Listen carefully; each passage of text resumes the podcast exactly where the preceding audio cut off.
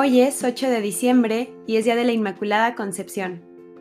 La Inmaculada Concepción de María es el dogma de fe que declara que por una gracia singular de Dios, María fue preservada de todo pecado desde ese primer momento de su creación, que es su concepción. Esta doctrina es de origen apostólico, aunque el dogma fue proclamado por el Papa Pío IX el 8 de diciembre de 1854 en su bula Ineffabilis Deus. La concepción es el momento en el cual Dios cree el alma y le infunde en la materia orgánica procedente de los padres. La concepción es el momento en que comienza la vida humana. Cuando hablamos del dogma de la Inmaculada Concepción, no nos referimos a la concepción de Jesús, quien claro está, también fue concebido sin pecado. El dogma declara que María quedó preservada de toda carencia con la gracia santificante desde que fue concebida en el vientre de su madre Santa Ana es decir, María es la llena de gracia desde su concepción. El primer pasaje que contiene la promesa de la redención, Génesis 3:15, menciona a la Madre del Redentor. Es el llamado Protoevangelium, donde Dios declara la enemistad entre la serpiente y la mujer, aplastará la cabeza de la serpiente. Ella será exaltada a la gracia santificante que el hombre había perdido por el pecado. Solo el hecho de que María se mantuvo en estado de gracia puede explicar que continúe la enemistad entre ella y la serpiente. El Génesis, por lo tanto, contiene una promesa directa de que vendrá un Redentor. Junto a él se manifestará su obra maestra, la preservación perfecta de todo pecado de su Madre Virginal. En Lucas 1:28, el ángel Gabriel enviado por Dios le dice a la Santísima Virgen María, Alégrate llena de gracia, el Señor está contigo. Las palabras en español, llena de gracia, no hace justicia al texto griego original que es mene y significa una singular abundancia de gracia, un estado sobrenatural del alma en unión con Dios, como desbordante de gracia.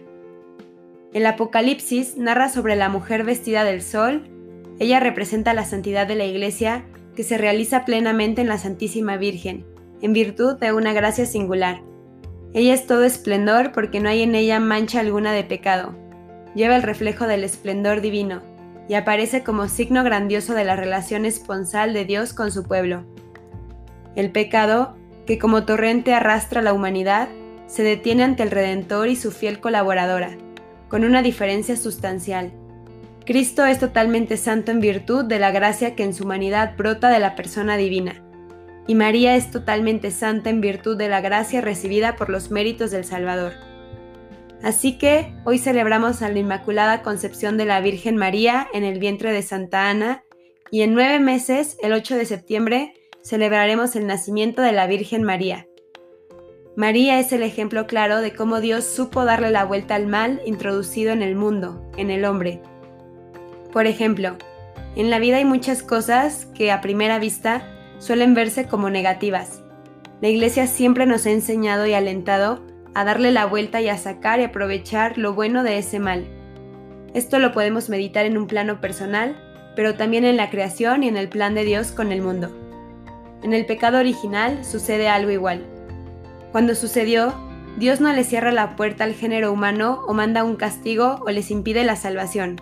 No. Dios, nuestro Señor en su bondad infinita, planea rehacer al ser humano, planea reconstruirlo y así nos viene a dar una gracia todavía mayor que la que teníamos al inicio. ¿Cuál es esta gracia? Al inicio éramos criaturas, después vamos a ser hijos en el Hijo. Por eso, en el pregón pascual al pecado original le llamamos oh feliz culpa. Dichoso el pecado, dichosa la culpa, porque nos mereció tal redentor. Nos vino a salvar, redimir, rehacer, Dios quiso traer esta redención, este redentor, y regenerarnos en nuestra dignidad. Y nos da un hermano, Cristo, y una madre, y nos da el bautizo y nos da una iglesia, porque nos ama. Hoy debemos meditar en ese Dios Padre que se las está ingeniando para amarnos, rehacernos cada día nuestra dignidad, para restablecernos como el Hijo pródigo. Para eso hizo el plan de la redención y la puerta por la cual entró a nosotros esta redención es María. Dichosa la llamarán todas las generaciones, porque el Señor ha hecho obras grandes por ella. ¿Cuáles son esas obras grandes? El amor para toda la humanidad.